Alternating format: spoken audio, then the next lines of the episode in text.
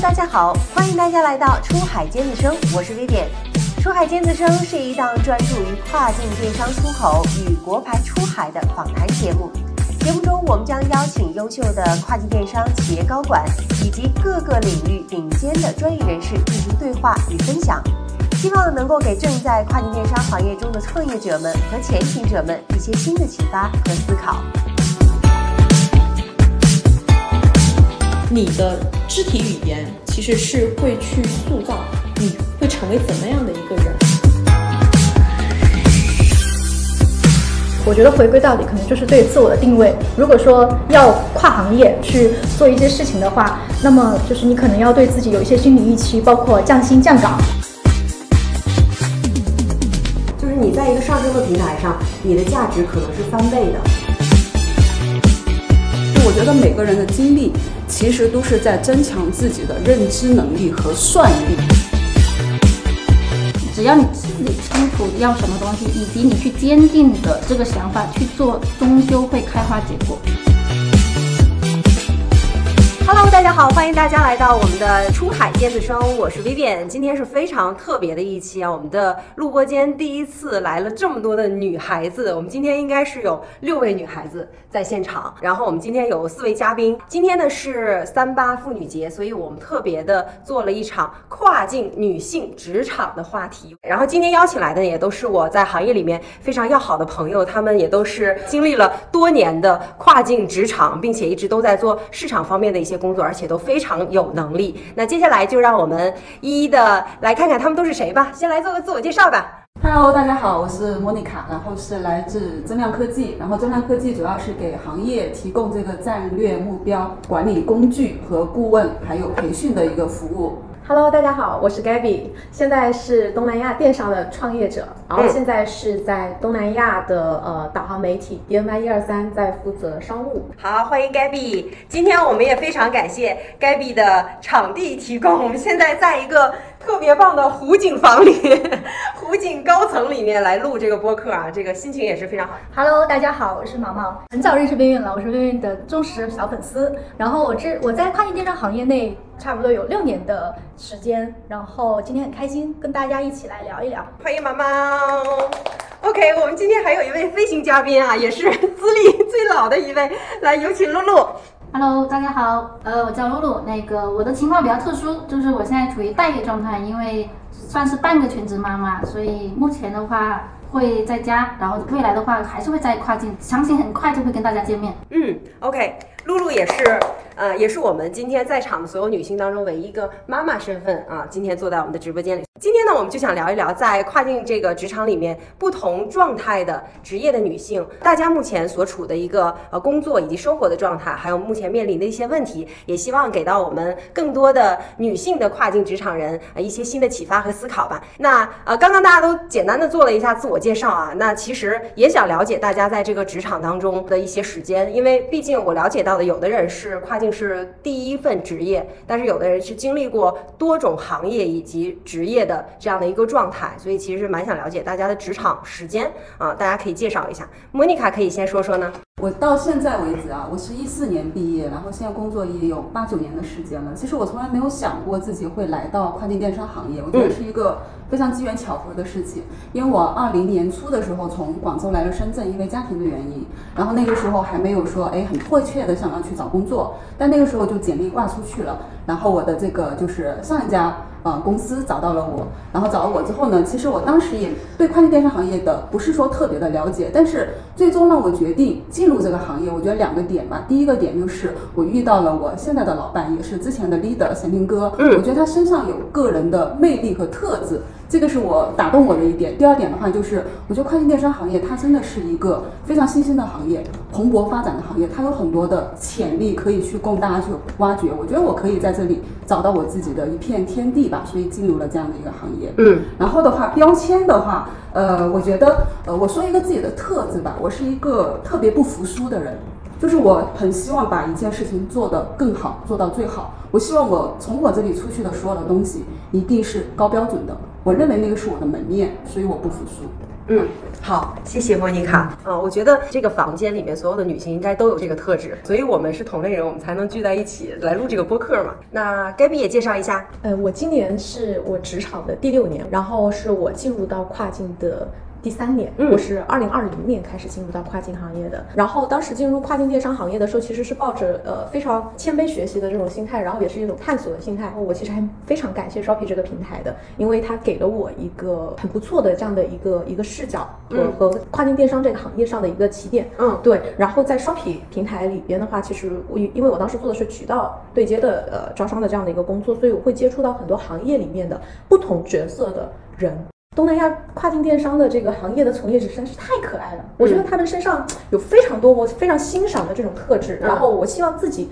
也可以成为这样的一份子，然后从他们身上也学习，然后自己也获得快速的这种成长，所以我就加入了 DNY 一二三。嗯对，然后到现在的话，其实作为一个东南亚的实实在在的一个创业者，其实。非常的挑战，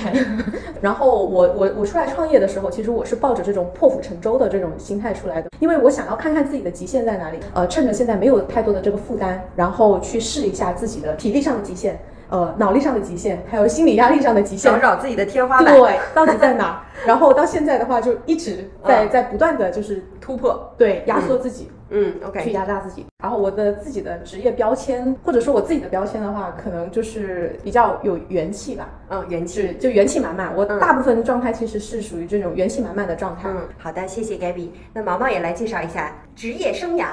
好的，大家好，我是毛毛。嗯、我我跟 Monica 一样，我是一四年毕业的。其实算下来，现在应该有八年多，快九年了。嗯，工作经验，就是我第一份工作是做 HR 的，当时在那个企业内部做那个企那个企业文化培训。嗯啊，当时我其实进入这个行业也是很偶然的机会。那时候我一七年进行工作重新选择的时候，然后就当时唯一的考虑就是离家近，所以的话就是当时呃一仓就是在西丽嘛，然后当时也住西丽，然后所以我就投了，投了以后就是呃那个面试我的是那个贤听哥啊，我我我也是被贤听哥一起骗进来的，对，然后贤听哥，我当时觉得哇。怎么会有一个领导会这么儒雅？其实当时给我这个词就是儒雅。在以后很多年，我也跟他有反馈，我说其实是当时你的儒雅气质吸引了我。然后在宜昌应该有六年多的时间，做过企业培训啊，就是内部培训也做过，然后做过市场，做过也做过商务，然后也做过品牌，其实基本上都有涉及。就是我我是真的是做的内容会比较多一点。我真的很感谢宜昌，感谢贤听哥，感谢陈老师。然后我是在去年离开的一仓，然后现在是跟 Gaby 在一起，在 DNY 一二三。当然来 DNY 一二三的话，也是呃被他和 Mask 的这种魅力吸引过来，因为我之前是在做做做欧美嘛，然后后来就是我们我了解了东南亚之后，发现东南亚其实跟欧美他现在做的事情不一样，然后可能整体就是相对于欧美来说，可能是在前几年的欧美的现状。那其实我觉得我们可以做的事情很多，对。所以我们就一起进来，就是想做成一些事情。OK，啊、对，我觉得给自己的标签的话，就是混圈子的人，从之前的欧美圈混到了东南亚圈，嗯。然后我还有一些就是私下小姐妹的一些小群啊、小聚会啊，啊、我还有跟我们的小兄弟的一些小聚会啊，啊、就是我可能是一个比较就是跟大家全能呃型的我觉得。就是没有没有，就嗯。主要是爱玩、玩在一起的这样的一个，然后现在跟大家经常去吃吃喝喝，嗯啊、没事我们也可以聚一聚的，嗯啊，这种的好的状态。好好的，谢谢 谢谢毛毛，还有我们今天的飞行嘉宾露露啊，露露也跟大家介绍一下你的职场当中的一个时间啊。好，那个其实我是呃幺三年就出来实习了。我实习的时候，当时第一份工作不是跨境，但是我在一五年的时候也有点阴错阳差进入了现在的一个跨境龙头物流公司。为什么会进入公司呢？因为我当时是被 HR，就是他主动找到我，然后经过聊之后，我发现这个公司的文化，包括它的一个市场的一个行业地位，包括它整体的一个公司架构，我觉得是很成熟、很体系的一个公司。恰好是我当时作为一个职场新人来说，是很需要去进去说把自己的一个职业素质或者说一个体系的一个能力给锻炼的。所以我从一五年算到现在。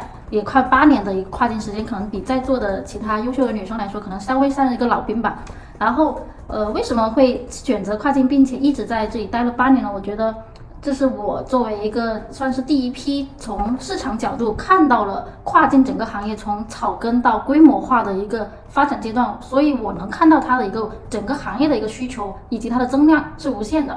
那侧面也可以反映出我们作为一个市场人，或者说作为一个职场人，那我们在行业需求发展的阶段，我们的发挥空间也是无限增量的。因为作为市场，它从草根再到规模化，那它必然也需要一个品牌出海，或者说国内市场一个品牌打造。那我们作为市场人，我们可以在里面发挥从零到一，甚至去创造很多新的一个东西。那这个价值就是我们去创造的，那这个价值就是我们的一个体现。所以我觉得跨境市场，无论是现在还是未来，它都是一个很有一个增量，或者说很有一个想象空间的一个行业。那我还是会继续坚定在跨境的一个原因，以及我的职业规划里面会继续去做一个营销岗位的一个原因。因为这是我喜欢的东西，我所热爱的东西。那作为标签的话，我可能会给自己两个标签。第一个是矛盾体，因为我是双子座，我觉得我可能大家平时认识我觉得我做东西好像很快，或者说节奏很快，但其实在人生大事的时候，其实我是很多犹豫的，我会权衡很多方面的东西。但是如果一旦选择之后，我就会 all in 进去。那第二个标签就是一个市场全能手的一个标签，就是我大学的专业就是市场营销。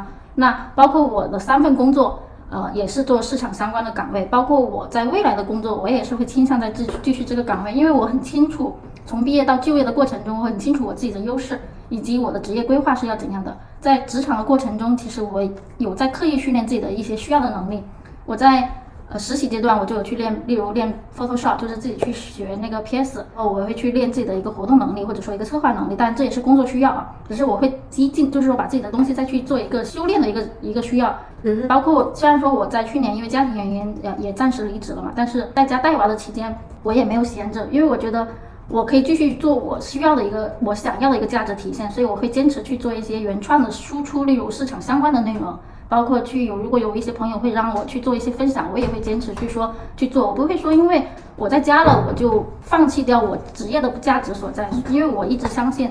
只要你自己清楚要什么东西，以及你去坚定的这个想法去做坚持的一些东西，它终究会开花结果。嗯，OK，对，其实刚才露露也有讲到说，哎，她在选择上的一些困惑，我觉得。嗯，我聊下来啊，就是很多女性，其实我们大家遇到的问题都是相通的，都是一样的，包括男性其实也一样。所以今天我们这个主题，为什么说，呃，希望邀请大家跟大家分享一下你们自己的一些职业的经历，还有一些好的方法论，就是希望能够 girls have girls，我们可以。影响到更多的女性的职场人，帮助他们，呃，能够在当下这个困惑当中，看看有没有什么启发。所以，其实我们今天主要聊的是女性嘛。我们今天几位都是行业里面非常优秀的女性职场者。那作为女性，你们觉得在职场当中，女性的优势以及挑战是什么？呃，我其实有一种比较普遍的感受，就是其实女性她是。天然的比较亲和，嗯，然后在就是比如说初次见面的时候，其实他是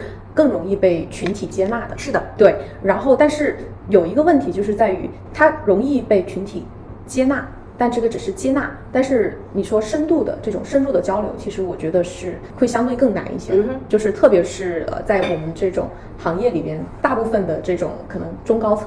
啊，或者老板，其实他可能都是男性的话，那其实对于女性来说，其实很难真正的去去深入到这样的一个呃圈子里面。我觉得他是被形式上的容易接纳。啊，靠近，但是纵深下去，深度去去产生链接，其实是相对比较难的。嗯，对。然后另外的话，我觉得就是女性，就是特别是像我们做市场、做商务的，其实呃刻板印象了，但是确实是会呃相对就是老板或者说是我们在招人的时候，其实也会对容貌有一点点偏向，对形象，对形象有一点那个偏向。对，然后那这个其实它是一种优势，就是漂亮，呃，就是或外在的这种呃魅力啊，其实它是一种优势，因为它是可以帮我们去。敲开这扇门，但是同样的，它其实也很容易会成为这个挑战，就是它会成为我们的包袱。对，它其实也会束缚我们，就是会觉得说，哎，那我空有其貌。对对，是空有其貌，而且是如果说，特别是像我们本身呃身材没有那么好呀，或者说又胖了呀，又或瘦了呀，其实又会带来另一种容貌焦虑。从前因为我一直觉得自己就是也不是非常漂亮的人，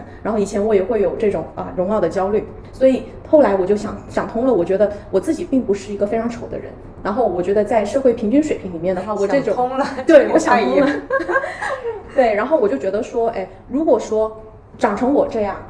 在这个社会上面都不能够受到相对公平的这种对待的话，那这个社会对容貌的要求也太高了。嗯，就是我觉得这个不是我的问题，对，是时代的问题。是，然后所以所以后面就是这样想清楚了之后。我又觉得我们这一代人，或者说整个社会前进的这个过程当中，其实我们是会越来越变得包容的。嗯所以我认为我不会呃是就是不被接纳的。嗯我我有了这个底之后，我也同时我相信我们的时代，我们的社会是在前进的。所以的话，它这个就是对容貌的这个要求，我感觉它会越来越低，它会更注重一些很实在的东西。所以啊，我就放下了这个容貌焦虑，就是我可以化妆，我可以不化妆，我可以漂亮，我可以就是没那么故意的去、去去做这个呃修饰。嗯对，对，我觉得好看是一种能力，嗯我我是这样认为的，就是哪怕说它有很多天生的因素在，但是好看它依然是一种能力，并且保持好看也是一种能力。但是我们作为女孩子，千万不要过度的把好看当做一种能力，嗯这个我觉得很很重要。那毛毛，你觉得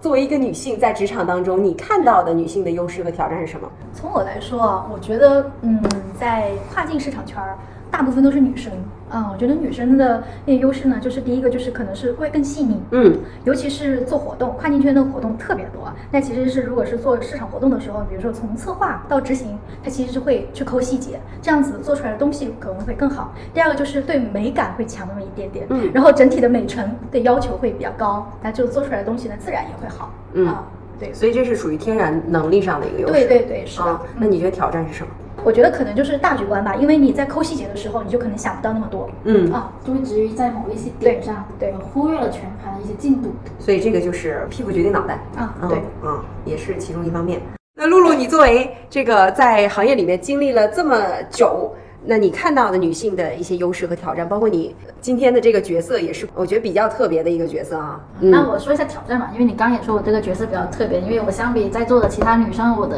唯一的现状就是已婚已育，对吧？嗯那逃不开的就是婚育问题，觉得这就是比较大的挑战，因为大家在什么阶段，就中国国人会有个思想，就什么阶段要去做一个什么样的事情。那这个阶段我们是否要按部就班，还是说要有自己的一个想法？我觉得都是 OK 的。但是就坦白说，如果你想要继续生娃，那你难免会遇到一个问题，就是你在生娃后的家庭平衡以及职场的责责任与被责任里面的一个权衡问题，就是 OK，难免企业成本会考虑到一个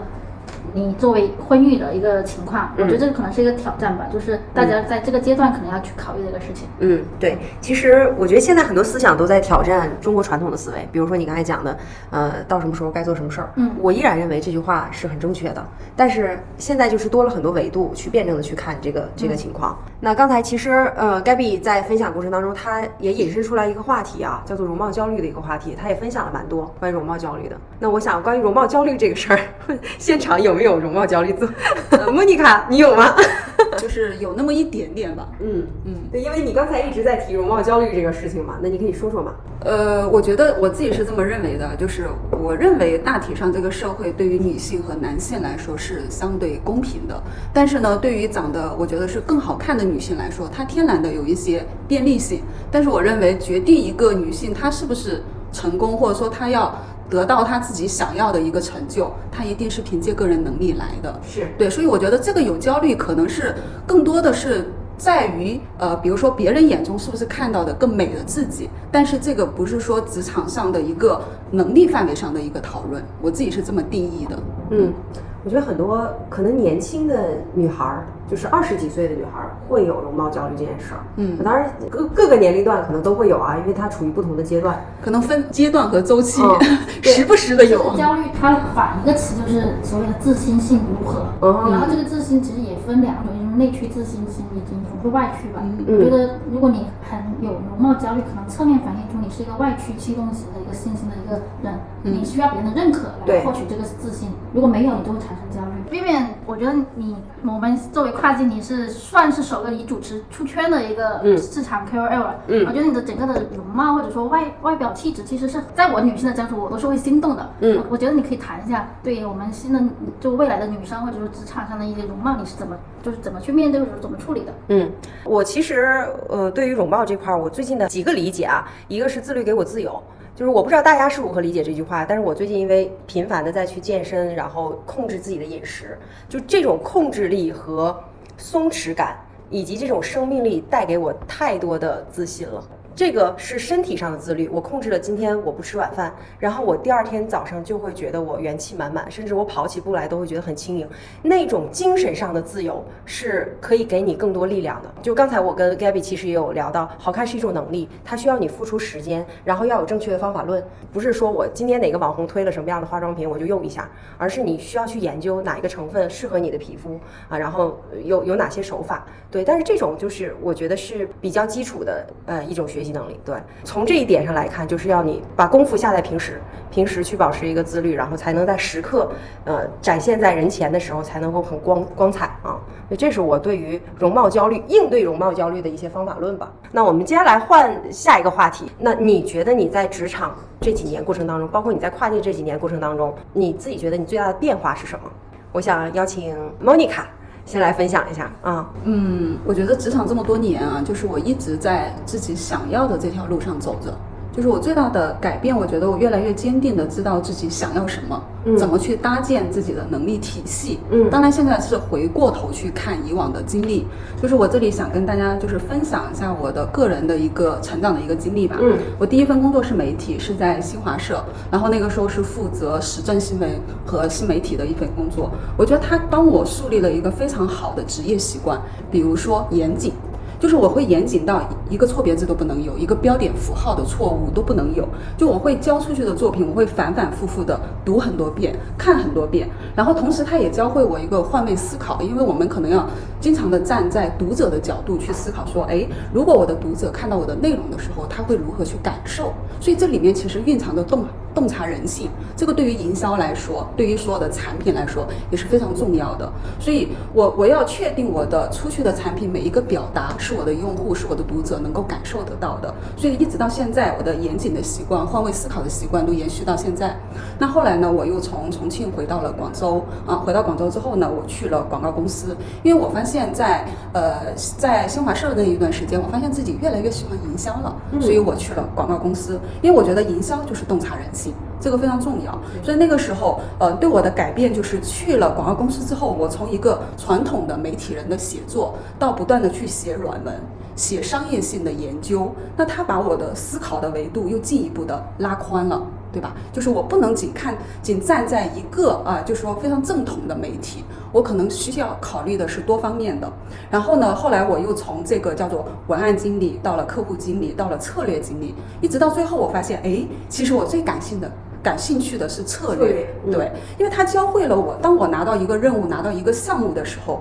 我一定是先调研背景，先研究我的核心用户，然后再把最佳的、最好的策略给找出来。因为他让我就是到现在为止一直的给我的一个思维就是策略思维。我现在做什么事情，我首先一定是考虑策略的，因为我认为啊，一任何一个难题都可以用策略思维去拆解它。直到我后来自己带营销团队，我教给他们的第一件事情就是，你不要拿到一个题就开始去解题，拿到一个题先想一想你的策略是什么。嗯，再到现在就是我自己出来创业，对吧？就跟嗯团队一起去做这个战略目标高效达成的这样的一个呃 SaaS 系统顾问这样的一个服务，就他对我的要求也是越来越高了。我本身是一个媒体人，我我是我研究深度深度内容，我研究市场营销我都很擅长，但是现在我要不断的去研究管理类的内容，管理类、粗管理类的书籍，我要研究软件，我要学着从产品经理的角度去打磨一款好的产品。所以我之所以要讲这么长的一个经历，是因为我想表达一个观点，就是我觉得每个人的经历其实都是在增强自己的认知能力和算力。嗯，就是你的算力越大，你越有可能把这件事情给做成。嗯所以呢，就是我我觉得这里可以大家想一想啊，自己的算力公式是什么？就是比如说，我觉得我的算力公式，首先我自己能清晰的知道自己的定位是什么，然后我怎么去构建我现在创业所需要的多元化的思维。然后同时的话，我的认知够不够？我足不足够自律？足不足够坚定？对吧？那如果说我可以不断的把我的那所有的这些因素乘起来，就是你的总算力，那你去不断的提升你的算力，我觉得这个是我最大的一个改变。嗯。OK，一个是越来越清楚自己想要什么，还有一个就是提高自己算力的能力，对对吧？找到自己的算力是一个什么样的架构组成的。嗯，哎，我觉得这个话题特别好，因为我相信很多女孩依然不知道自己想要什么。嗯，哦，她们可能会知道自己不想要什么，啊、但是依然不知道自己想要什么。还有就是你刚才提到的一个算力，前两天不是狂飙特别火嘛，嗯带火了一本书叫《孙子兵法》，然后我就看了一下啊，嗯孙子兵法》有三十六计，他讲那个计呀、嗯不是说计谋的计，对他讲的计就是算计。就是你说的这个算计，嗯我是否能够计算得出来，我打这场这场仗，我的胜算有多少？胜然后看率是多少就是我们现在所说的那个叫 SWOT 分析法，对。对，就是 SWOT 分析法啊。是的，就是做出了 SWOT 分析，然后去排兵布阵。我觉得这里可以插一点点啊，嗯就是这个也是贤平哥跟我们分享的，就是每一个人在每一个阶段都可以跟给自己去做 SWOT 分析，嗯把你当阶段的最优势的地方、最劣势的地方，对吧？最多多元化可能性的地方都找出来，就是万物皆可 SWOT。人也可以 SWOT，、是的是的对，所以就是还是很建议大家去分析一下自己，剖析一下自己。嗯，那我们请 Gabby 再分享一下，为什么我要请 Gabby 来分享一下？你是我们这几个人当中年龄最小的，也是我觉得职场经历应该是最短的的，对，然后也是一个未婚未育的一个状态嘛。嗯对，我们不提婚育的情况，就提呃工作。嗯对你，你分析一下你自己的变化。嗯我觉得就是在工作了这么长的时间，我觉得我自己最大的一个变化其实是变得更勇敢，嗯然后更敢于去做选择，同时会更有担当，对自己负责。我觉得现在我是这样的一个状态，嗯并且呃，就好像你说的那样子，我觉得资历浅。其实呃有很多的呃，可能我们会觉得说，比如说快点长大，然后时间再时间沉淀再长一点，我们能力会变得更强。嗯但是在问题有一个有有些事情，就是比如说像时间和能力的这个积累，其实它是我们急不得的东西。因为我从前是一个非常着急的人，我会觉得我我都工作一年了，我怎么还跟一年前一样？嗯我经常会有这种感觉，就是觉得。我怎么成长的还不够快？我怎么还没有成长？对，但是后来到了现在，我回过头来看，我们已经我已经工作了六年了，但是我也才工作六年，所以我的这个时间沉淀其实是还是很短的。嗯对，然后我意识到这个问题之后，我开始去接受，接受啊，时间的这个沉淀它是不可，就是不可控的。但是可控的一个东西就是在于说，我现在才工作了六年，嗯，然后我的还有很多的时间，你还有大几十年。对我还有大几十嗯年的时间，我还年轻，我因为年轻，所以我没什么可失去的，我可以勇敢的去尝试，勇敢的去探索可能性。对，其实我蛮认可的，时间会给你答案，所以我很喜欢的一句话就是你只负责努力，剩下的交给时间。那这个话题呢，必不可免的就是还是要邀请我们露露来分享一下，就是在不同的阶段的过程当中，你觉得自己的变化。啊，我觉得归根总结的话，是我的一个通盘思考的一个能力，或者权衡的一个能力，是我最大的变化。可能之前会，呃，怼天怼地，怼各种。就是我之前跟莫妮卡说，就是如果有些事情我觉得它是不对的，我是会直接去怼产品、怼老板，或者说怼那个。但是在经过这么多年之后，我发现很多东西它是关联的，这不是你单方面去说，你就可以说去说做改变，因为你必须思考他为什么要这么做，以及他这么做的一个原因，那我们才去说去响应一个解决方法。所以我现在很多事情，我是觉得。就又套用一句话，就是很多事情它存在是必然是合理的。嗯，那另外就是有些人你可能当下觉得他是，呃，有点不合理，或者说甚至是用那句话可恨之人嘛，对吧？但是我你私下去考虑，或者说去想一下他的背景，你会发现可恨之人可能他也有可怜之处。嗯所以这也是我柔和变化的一个部分吧。就是我觉得很多东西你不要当下去判断，嗯你要去想一下他为什么这么做，以及他的生长背景环境，或者说他的一个现在的一个处境。那我们再去做一个决断，所以这是我的最大的一个变化。另外就是我觉得为什么会有这个变化？我觉得首先是时间吧，就刚刚刚刚说了，就是时间的沉淀。毕竟现在也不是二十出头，对吧？现在呃三十多岁的一个女生，我觉得不能再说哎那么激进冒进的去做事情。所以时间的沉淀会让大家的一个变化就慢慢的显现出来。第二就是所经历的东西，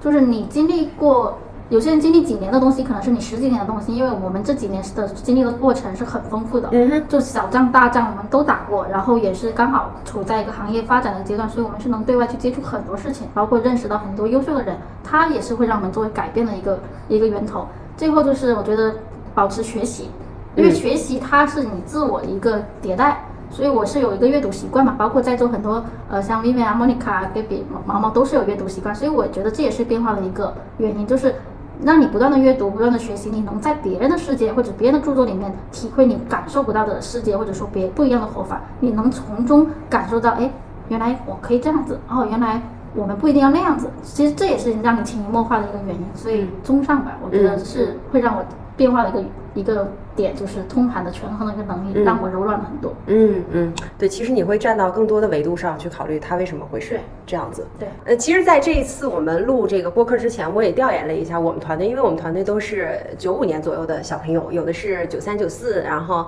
还有这个九七九八。那我也了解了一下他们目前的一些职场困惑啊，比如说如何做选择。所以，呃，大家其实刚才都说我们选择了不同的行业，然后去了不同的公司。那在面临这这些选择的时候，你有哪些维度？包括你的排序是怎么样的？就你为什么会选择这个行业、这个企业，包括这个职业啊？其实刚才莫妮卡有有分享过，就是你是在不断的试错或者尝试过程当中，发现自己的优势和喜好，然后再去尝试，再去深耕，然后再去发现更多的优势。毛毛，你来分享一下你是怎么样去选择做选择的？嗯，那我就分享一个就是近期的我一个同学的故事，因为他应该是我大学同学，然后后来他去去了成都读研，呃，我们都是新闻专业的，然后呃，他毕业了之后就来深圳，因为她男朋友在深圳嘛，然后他就过来做在地产行业做市场。那其实地之前地产行业一直都还蛮不错的，嗯啊，但是后来呢，就是在比如说疫情这几年，它其实地产行业整个都回落，所以他也在寻找新的机会。我我我在这个当中有跟他聊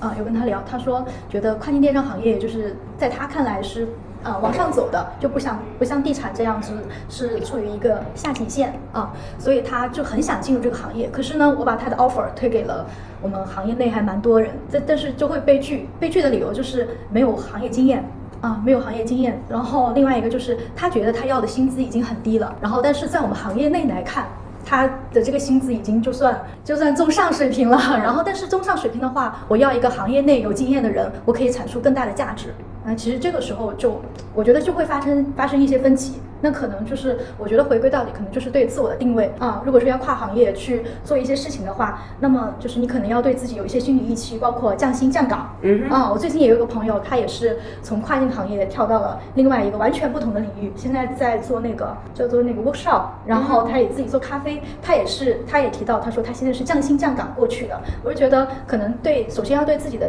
就是有一个清晰的定位和认知啊，这个是我觉得来说是最重要的啊。嗯，OK，就是选择的问题啊。我之前听过那个嘉裕资本的老板魏哲，他分享过一个一个理论啊，就是人在职场当中有五个阶段，你前面的这几年，五年到十年，其实就是人脉、资源、能力积累的阶段。所以这个时候，呃，薪资是一方面，但是绝对不是最重要的一方面，是这个平台、这个 leader、这个行业能不能给你的身上带来一些更多的能量，这个能量可能是比较综合的因素，带来更多的能力、发展的机会。莫妮卡，对你，你来聊一聊，就是你是如何就是选择的。对，嗯嗯，对，就是因为这段时间我也在频繁的在面试，嗯，所以的话也有一个面试者问过我这个问题，所以我我想从求职者的角度回答一下这个问题，但是它仅代表我个人的选择和排序。嗯啊、我觉得我选择一家公司的第一个排序是我的直属上司，或者是说是我的合伙人，我会看他是不是足够的智慧。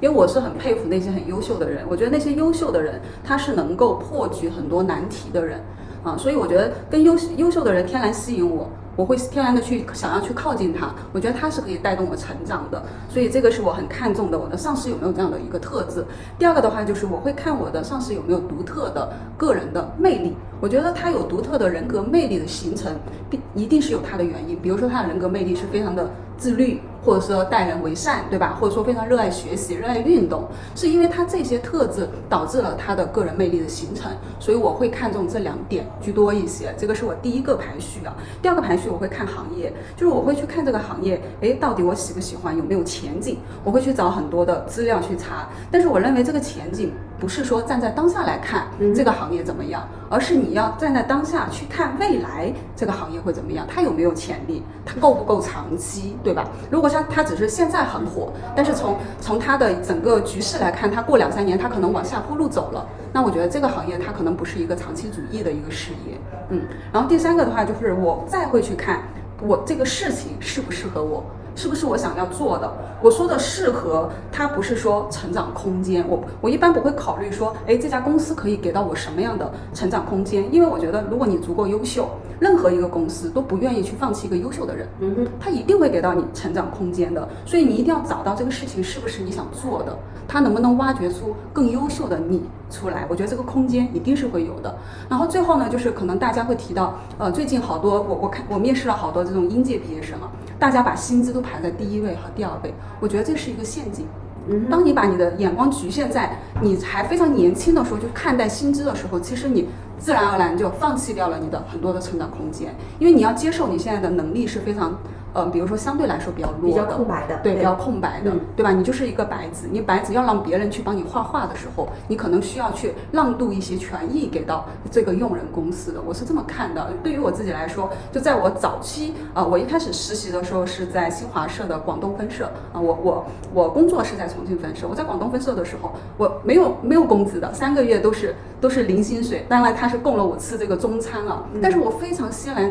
接受了这样的一个工作的状态，而且要出去采访啊什么的，就是都都是自己掏腰包。我觉得这个状态很好，它锻炼了我啊。对，这个就是我的分享。嗯，OK，很赞同。嗯，嗯我这里面还想补充一个，就是因为我职场的第一份工作，其实我没有获得非常高的薪资。然后，但是呃，我觉得就是刚刚 Monica 提到的这个新人在呃职业早期的时候，应届毕业的时候，你去让渡一部分你的这个权益，就是它这个陷阱，我我也还蛮认可的。嗯然后我自己，我觉得我从一开始，因为我们的家庭教育就是这种，你先做事，你做好了，自然回报就来了。嗯然后，所以我在呃开始工作的时候，其实我就是抱着这样的一个心态，就是成长对我来说是最重要的，然后薪资是其次。但这个有点理想主义，因为我们还是要吃饭的，嗯。然后，但是只要不至于饿死的这种情况下，如果他的成长性是很强的，那么我觉得是值得一试的。然后其实我我对于行业选择行业这件事儿，我觉得我还蛮有发言权的，因为我们俩之前都是在传统媒体。虽然我不知道你为什么从传统媒体跳到快电商这个行业，因为我是太清楚了，传统媒体就是下滑的一个状态啊、当时有一个呃，我也是我的一个前辈吧，他跟我说，你能力再强，你在一个下滑的一个坡上，嗯你也跳不起来啊、所以这个就是我当时对选择大于努力这件事儿特别大的一个感受。啊，就是你在一个上升的平台上，你的价值可能是翻倍的啊，你你你的努力，你的成果可能也是也是更显而易见的，但是在坡下的这种确实是比较难的。是的，嗯，这个是我蛮大的一个感受。下一个问题，大家在职场过程当中都遇遇到过哪些困难？你今天可以说一个你比较典型的或者最困难的事儿，以及你是如何解决的。那我们请 Gabby 分享一下。就是我在我的职业生涯当中，我觉得我遇到特别特别难的时候，其实是我第一份工作的时候。嗯然后我甚至当后来出现了这个职场 PUA 这个东西之后，我甚至觉得我当时是不是遭遇了职场 PUA？嗯我我我觉得我在每一个时期，其实都付出了那个时期的自己能够付出的最大的努力去做事情。对，然后那在第一份工作长达九个月的时间，那段工作经历告别，其实是我跟我的直属领导，那那次是他先给了我一些我我我需要改进的问题的反馈，然后最后我鼓起勇气，我问他，我说我说我们也工作一起工作九个九个多月了，你有没有觉得就是我在哪一些事情上面是做的还可以的？啊，然后就是他笑了一下，说：“我可以说没有吗？” 对，就那一刻，其实听到这句话的时候，就可能如果是以前的我去听到，比如说如果我是工作第一个月，我听到这句话的时候，我是会很难过的。嗯但是在当我在每三个月去经历这种自我否定，然后又自我疗愈的这个过程当中，然后持续了三次，然后到第九个月的时候，我再去问这个问题，我得到的是这样的一个答案的时候，我就觉得我可以和这这一段工作经历，还有和这个领导的关系，我可以去做一个呃，就是 Ending 割舍。你不配。对，就是对，就是 ending。然后当时的那种感觉就是，我开始去认知到说，哎，这个不一定是我的问题，嗯因为我觉得在长达九个月的时间，如果说我的直属领导认为我没有一件事情是做对的，那么我的领导也应该要负起责任。是的，对这个，我觉得可能职场里面领导和下属其实是一个相互协助的这样的一个过程当中。那我理解为你对我不满，但是呃，你并没有帮我改正。对，嗯但是没有在这个过程当中的话，给到我一些呃改正的一些机会，或者说是引导，所以那时候我就觉得，哎，好了，那我就可以非常轻松的，就是跟这一段呃职场经历告别。对，好可怜哦。对，但是我觉得在那那个那段期间，其实我我觉得自己也是有收获的。嗯就是它带给我的其实并不完全是负面的东西，虽然这个过程是非常难过的，因为我每三个月我就要去去调整我的情绪，去对我自己的这种自我怀疑，去去不断的去疏导。对，但是结束了那一段之后，我开始就会。更加对自己有信心，我知道自己在哪些方面是呃我是认可自己的，然后哪些方面的话，我可能是要寻找办法去解决的。嗯。对，以至于我后来遇到的每一份工作，然后遇到的所有的这些我觉得比较友善、有善意的人，我都会非常的感激，嗯。我非常的感激，非常的珍惜。嗯。对。现在我回看当下的这些困难，包括像当时我遇到的这种困难，其实心态是很崩的，非常非常崩，但是它会过去的，它会过去的。而且我觉得每一段经历，其实它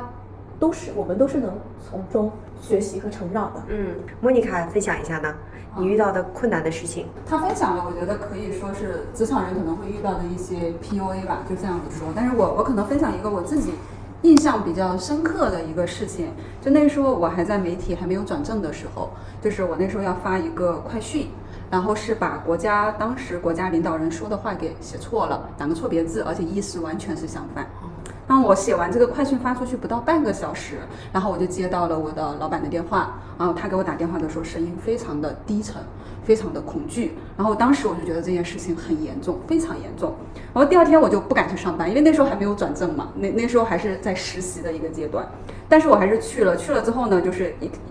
去的第二天就开始就开一个批评大会，然后我那个时候看到现场有很多领导，都是我还有很多我不认识的领导啊，就是来批评这样一个非常非常严重的一个现象。当然，他首先批评的是我的领导，因为我毕竟还是一个实习生，但是我感受到了这样的一个压力，然后那段时间我变得状态非常的差，唯唯诺诺呀，没有自信啊，不敢去表达自己。我相信很多呃小伙伴初入职场也会有这样的一个阶段的。但是突然有一天，我躺在床上的时候，我想清楚了，我觉得，哎，这是一个好事儿呀。为什么呢？因为从此大家都知道有一个我，有一个犯了很大的错误的我，对吧？所有的人都会关注我，都会监督我，对吧？所有的你出的所有的东西，所有的作品，他都会去说，哎，这个人。犯过大错，我要好好的看一下他会不会再写错。所以我觉得这是一个非常非常好的机会，让我变得更好一点，让我变得能值得大家的信任，对吧？让所有的人都能再次信任我。所以我这么想开之后，我接下去我就大大方方去上班了，我不会再觉得我不自信或者是唯唯诺诺。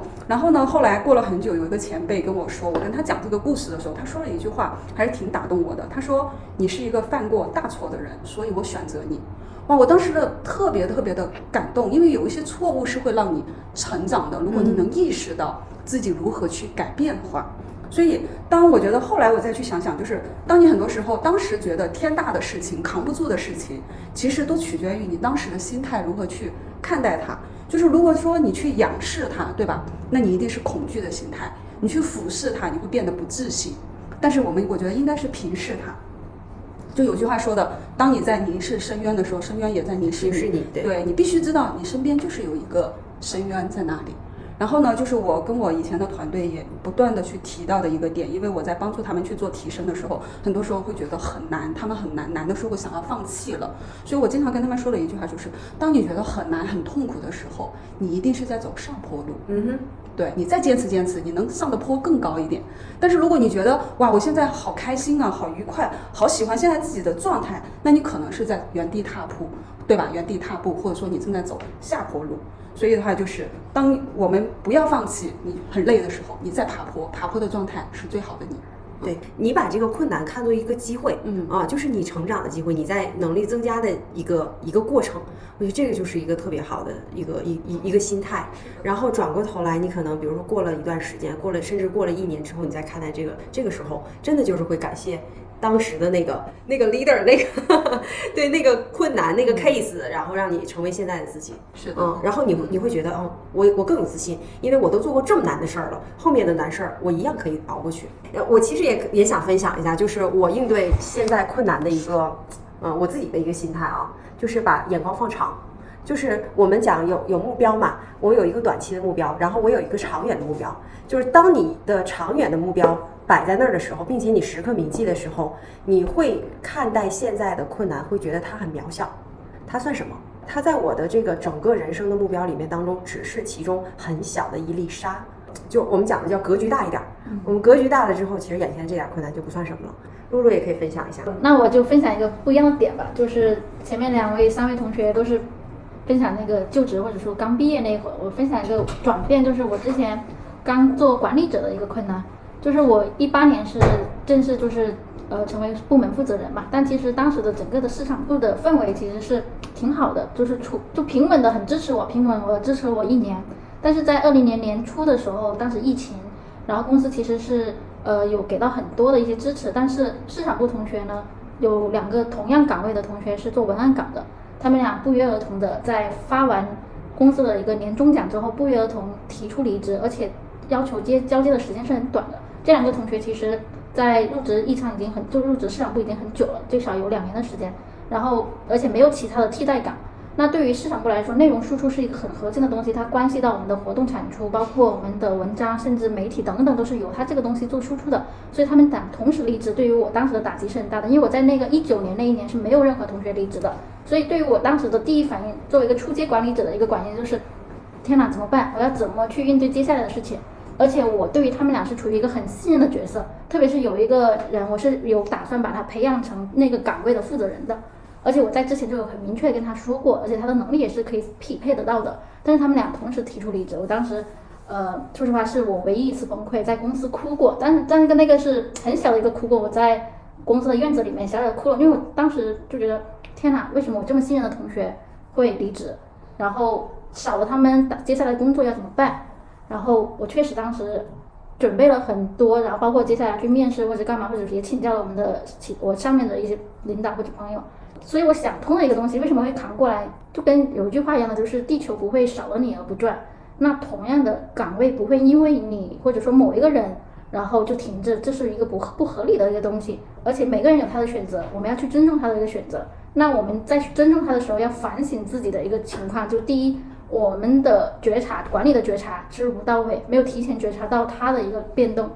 第二个就是我们的储备是不是不到位。为什么同时两个人离职的时候，你没有提做一些储备的东西，或者说在内容上的一些储备，能应简单的应付说最少一个月的时间，对吧？那第三个就是尊重吧，就是我刚刚有说的，就是尊重每个人的选择，因为你一旦尊重，发现他的这个行为是 OK 的，或者说是有有原因的，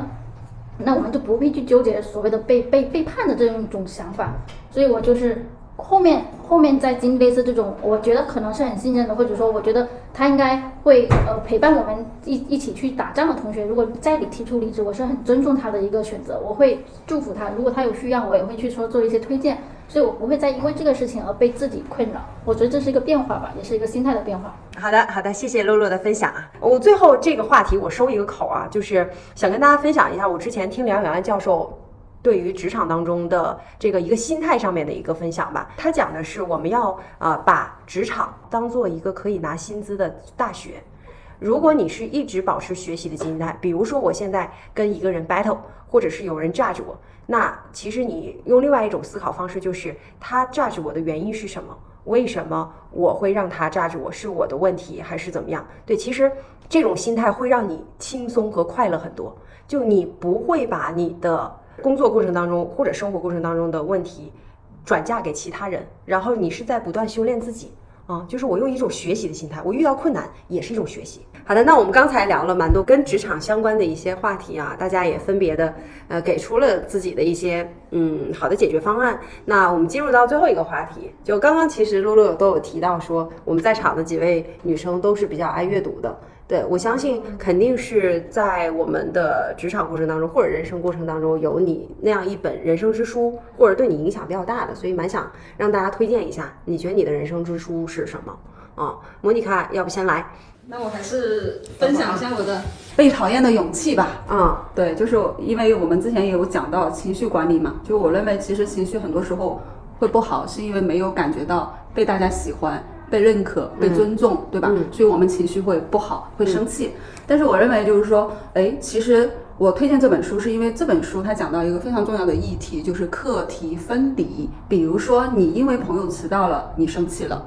下属工作没有做好，你生气了。然后你也会想办法说讨父母的开心，然后你去努力的努力的做一些事情。那课题分离呢，它就帮助你分清楚哪些是你自己的问题，哪些是对方的问题。比如说，呃，因为你迟到了，然后我很生气，但是你要分清楚，你迟到是你的问题，你不守时。对吧？我不不应该因为你不守时而我去生气。你不守时，你应该对方去解决自己的问题。那我可以因为你不守时，我说，哎，我以后不跟你长期合作。对不对？还有就是说我为什么要去做一些事情讨父母开心，对吧？你父母开心是要锻炼自己的这种呃幸福感，而不是说因为我做好了去把我做的事情让你觉得幸福，这个是不对的。嗯所以我觉得就是呃分享这一本书叫做《被讨厌的勇气》，就是被别人讨厌是一种勇气。这个勇气建立起来了之后，很多时候你可能情绪就不会起伏那么大了。嗯啊，所以我推荐这本书。而且会更释然嘛。对啊，因为这本书我也看过，它对我最大的一个改变就是，嗯，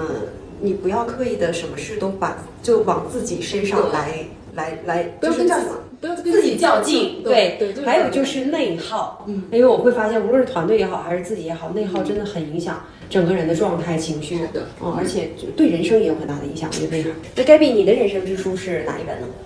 就对我影响最大的最近的一本书是嗯高效能人士的七个工作习惯。我觉得里面就是有好一些，就是这种大道至简的行为法则、指导原则，它其实是值得我们终身就是去践行的。对，然后我本人就是深受这本书的影响，然后从我在我最焦虑的时候看了这本书，然后把一些呃我焦虑的所有的情绪，然后转化成了这种执行之后，我的焦虑也消解了。然后再包括它里面提出来的，比如说像终身成长、积极主动，呃，还有以终为始，嗯啊，诸如此类的习惯。然后我感觉就是现在在我的生活里面，它是慢慢慢慢的在帮助我去成为更好的人，嗯而且我的状态也越来越从容，我觉得挺好的。嗯然后另外其实还有一个 TED Talk，我真的很想分享给大家，因为我自己是这个 TED Talk 的，呃，非常深受这个 TED Talk 的一个影响，而且我觉得我之所以成为现在的我，或者我整个人的这种自信的状态，有非常大的帮助。因为我在几年前，我在我未毕业之前，其实我是一个非常自我怀疑，而且是非常自卑、非常悲观嗯啊，非常被动的这样的一个人。然后那个 TED Talk 呢，它的就是这个 topic 是 How your body language shape who you are，就是你的肢体语言其实是会去塑造你会成为怎么样的一个人，就是你是防守状态还是打开的状态。嗯，然后你打开的状态大部分是自信的。嗯就是它里面举的一个例子，就是说你可以微笑，你微笑的时候，其实它可以帮助你开心。，OK，对，然后我当时是不自信的状态，然后后来呢，他说你可以先去做一些自信的动作，自信的人他会做的动作，你可以先做这个动作，然后假装你就是自信的状态，然后慢慢你去脚踏实地的去积累这种可以让你自信的能力。嗯，那这个时候其实就是你的外表，慢慢慢慢的匹配上内在。这种其实是潜移默化的在呃影响自己，然后也是刻意练习的一种。好的，谢谢 Gabby，毛毛。就是也不是说人生之书，嗯就是最近就是可能这个状态跟一年多了一个状态的话，我就想跟大家分享一下一本书，是一个绘本，它叫《爱是有你陪在我身边》。但这本书是放在我家书柜的，就偶然有一天发现的。其实里面就就是很简单的一些，就是日常生活当中的一些美好的小瞬间。但是我们平常工作其实是很忙的一个状态，尤其是我之前就是早上出，早上其实基本上都是七点多出门。晚上可能九点多、八点多才回到，那就看一会儿手机，或者说洗个澡就睡觉了。这其实一直就是一个没有自我生活的一个就是状态，而且包括比如说周末要加班什么之类的，然后晚上可能还要再回信息，那其实就会忽略很多生活当中的一些美好的小细节。然后后来呢，其实看到这本书以后，我我我做了一些小的改变，比如说呃，我回到家以后，我老公会给我一个抱抱，然后会给我一个拥抱。在拥抱的时候，其实你会发现，其实就是你如果说这一天一个疲惫啊，或者一个不开心的情绪，它会有一些消散的。就是这是一种，就是我后来才发现，这是一种很神奇的力量。OK 啊，对，这就是我觉得小瞬间的话，它会治愈你生活当中的很多一些不好的事情，或者说给予你内心充足的能量。我会觉得就是让我去发现了生活中更美好的一些瞬间。生活当中的小美好，其实是可以给你更多的力量，嗯，对嗯让你去缓解一下这一天的疲惫，嗯，是，嗯，这个男男士们可以听一下，对，给妻子一个小抱抱啊，OK，好，露露，你的人生之书是什么？嗯，我觉得对我影响比较大的书是我初中的时候接触的三毛的书，然后第一本是叫那个《撒哈拉沙漠》，就撒哈拉沙漠，我相信是蛮多人都有看过的。那为什么这本书我觉得比较吸引我的地方是他在过我想过的另一种生活？嗯就是整个三毛的状态，他是自由的、洒脱的，他是在追求自我的一个很好的一个状态，而且他在呃摩洛哥就是西撒哈拉沙漠生活的时间，我感觉他是整个人是 enjoy 在里面的，就很享受当下，所以我觉得他是在过我很想过的一个生活，所以每次我感觉有压力或者说感觉忙碌了一段时间，我都会再去看一本这本书，这本书我应该看不下五遍了。就是我觉得这本书会给我很多的一个力量，就是我相信我迟早有一天也可以过成他那样的生活。嗯，OK，好的，谢谢谢谢露露。那最后我来分享一下我的，我觉得最近给我比较大的一个改变啊。我其实我想分享两本书，第一本书是《女人明白要趁早》。为什么我特别感谢这本书，以至于后面我比如加入了趁早，然后特别喜欢王潇女士，因为这本书的存在，所以我爱上了阅读啊、我觉得这个习惯带给我带给我的价值，或者带给我的其他的能量是太多了。对，所以我特别感谢这本书。然后第二个就是我最近一年吧，我觉得对我影响很大的一本书叫《轻松主义》。其实它核心的点就是想要告诉大家的就是两句话：做对的事儿，把事做对。你如何能够让你做的这件事儿是正确的？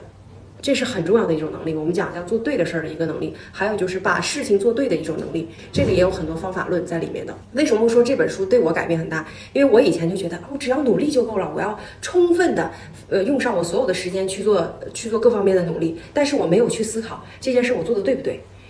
我在做这件事儿的一个方法的过程当中，我是不是用的是正确的方法，是不是高效的方法？就是这种思考方式给了我很大的一个很大的一个冲击和改变，所以我把它称作我这两年的一个人生之书。嗯，OK，好的。那今天我们跟大家聊了很多跟女性相关的一些职场上面的一些话题，我觉得我们五个人，包括我们现场的呃小白，也是收获蛮大的，所以我们也希望能够通过今天的这一期节目吧，呃，给我们这个收听播客的女性朋友们一些力量啊、包括你听到的一些好的方法或者是一些呃好的思想啊、都希望给你一些启发，希望大家在未来的这个职场道路上能够更加轻松、更加快乐啊、更加自信。然后成为更好的自己，好吗？那我们今天的这一期播客到这里就结束啦，谢谢。OK，谢谢。